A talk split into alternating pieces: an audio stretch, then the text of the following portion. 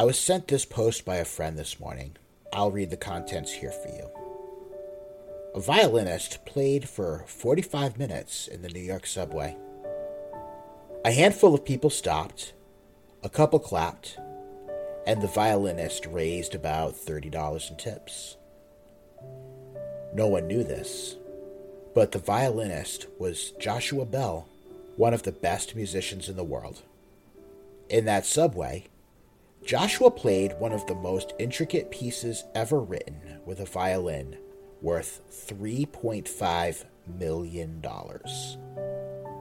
Two days before he played in the subway, Joshua Bell sold out a Boston theater, and the seats averaged about $100.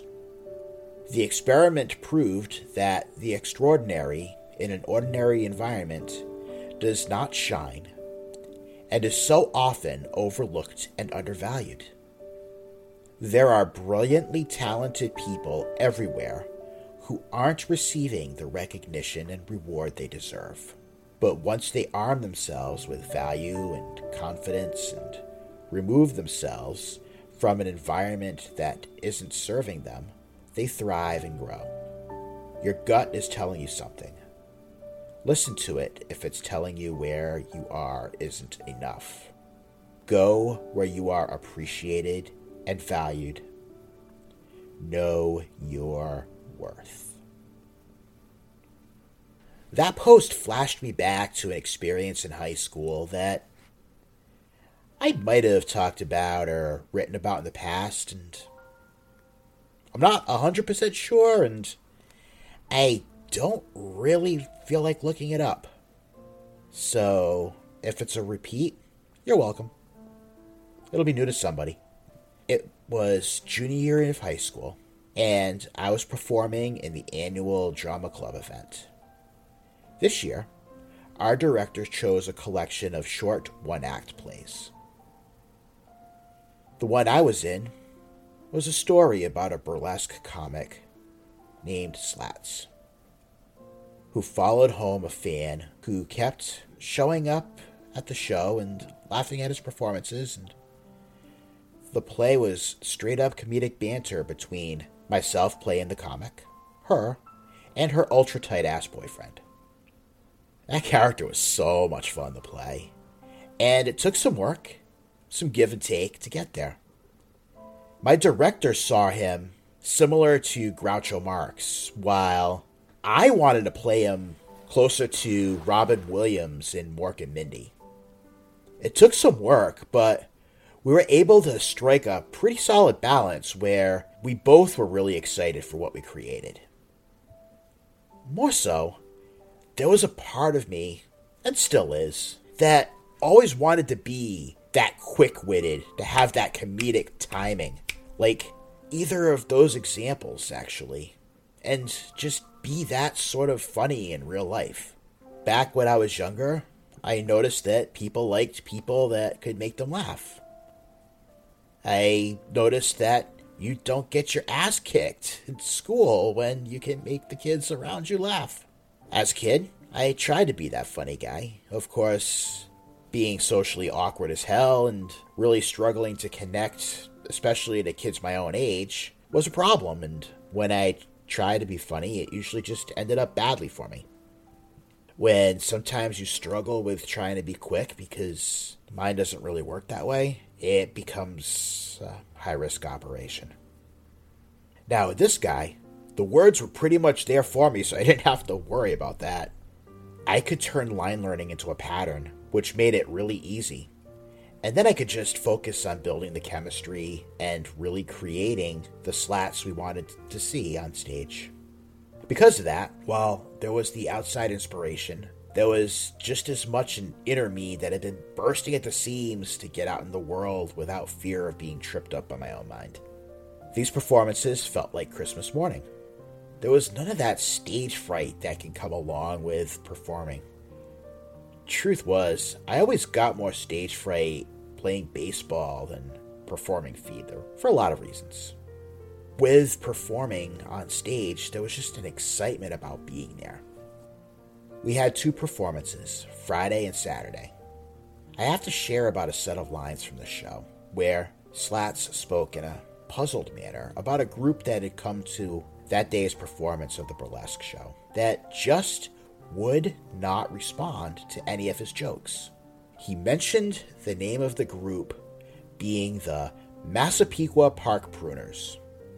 It's crazy. I can remember this from 30 years ago, but can I remember what I had for breakfast? nope. Anyway, the Massapequa Park Pruners apparently showed up to our Friday performance. We knew we were hitting our lines as we created them, and we were on our points. But things that we knew were funny and we had to really work on in rehearsals so that we didn't break character and laugh through them instead? No, nothing. Could have heard a damn pin drop in that auditorium. We kept eyeing each other throughout with that, what the hell is happening here? Shocked look on our faces.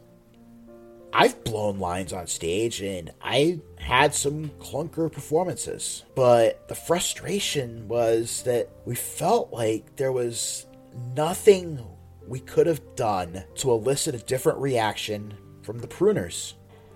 I'm pretty sure we could have found Richard Pryor, George Carlin, brought them out together on stage, and they would have bombed out with this audience. Like, I think that was the hardest part to process for us was that there wasn't anything that we could tweak or fix on our end. Nothing to learn from, no growth opportunity. They just didn't get it and that was it. All we could do is let it go and get ready for Saturday. And so we did. Saturday, Saturday, Saturday night was in fact all right. Okay, Apologies to Sir Elton John there.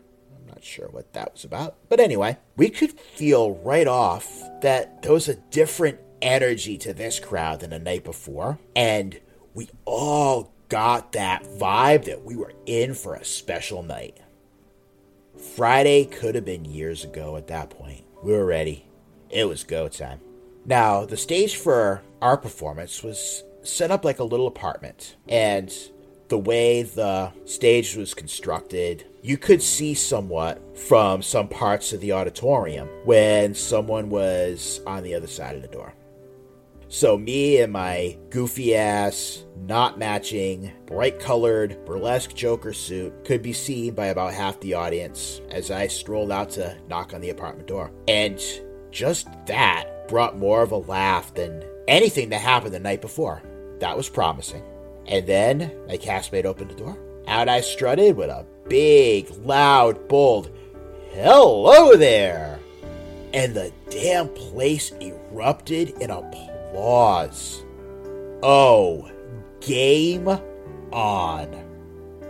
Speaking for myself, I can tell you that was the best performance I ever had on stage. And the way we played off each other and the energy of that audience who was literally eating out of our hands was so next level. There are points where we completely went off script and improved off of each other, and it just kept working. I don't think any of us could have screwed that up if we tried. The audience just got it and got us. They were willing to go with us everywhere we went, and they couldn't get enough. They just couldn't stop with the full on belly laughing. I've had bigger roles and I got to explore a lot of different characters on the stage when I was in high school. But that was by far the most fun I have ever had on a stage, and Slats was easily the best role I ever played. Not only was I having fun, I could feel that little kid who's so desperately wanted to be the star and be loved and adulated, and most of all, just wanted to make people laugh and forget all their other stuff for a little while. Well, yeah, it was the happiest night of that kid's life. He got his star.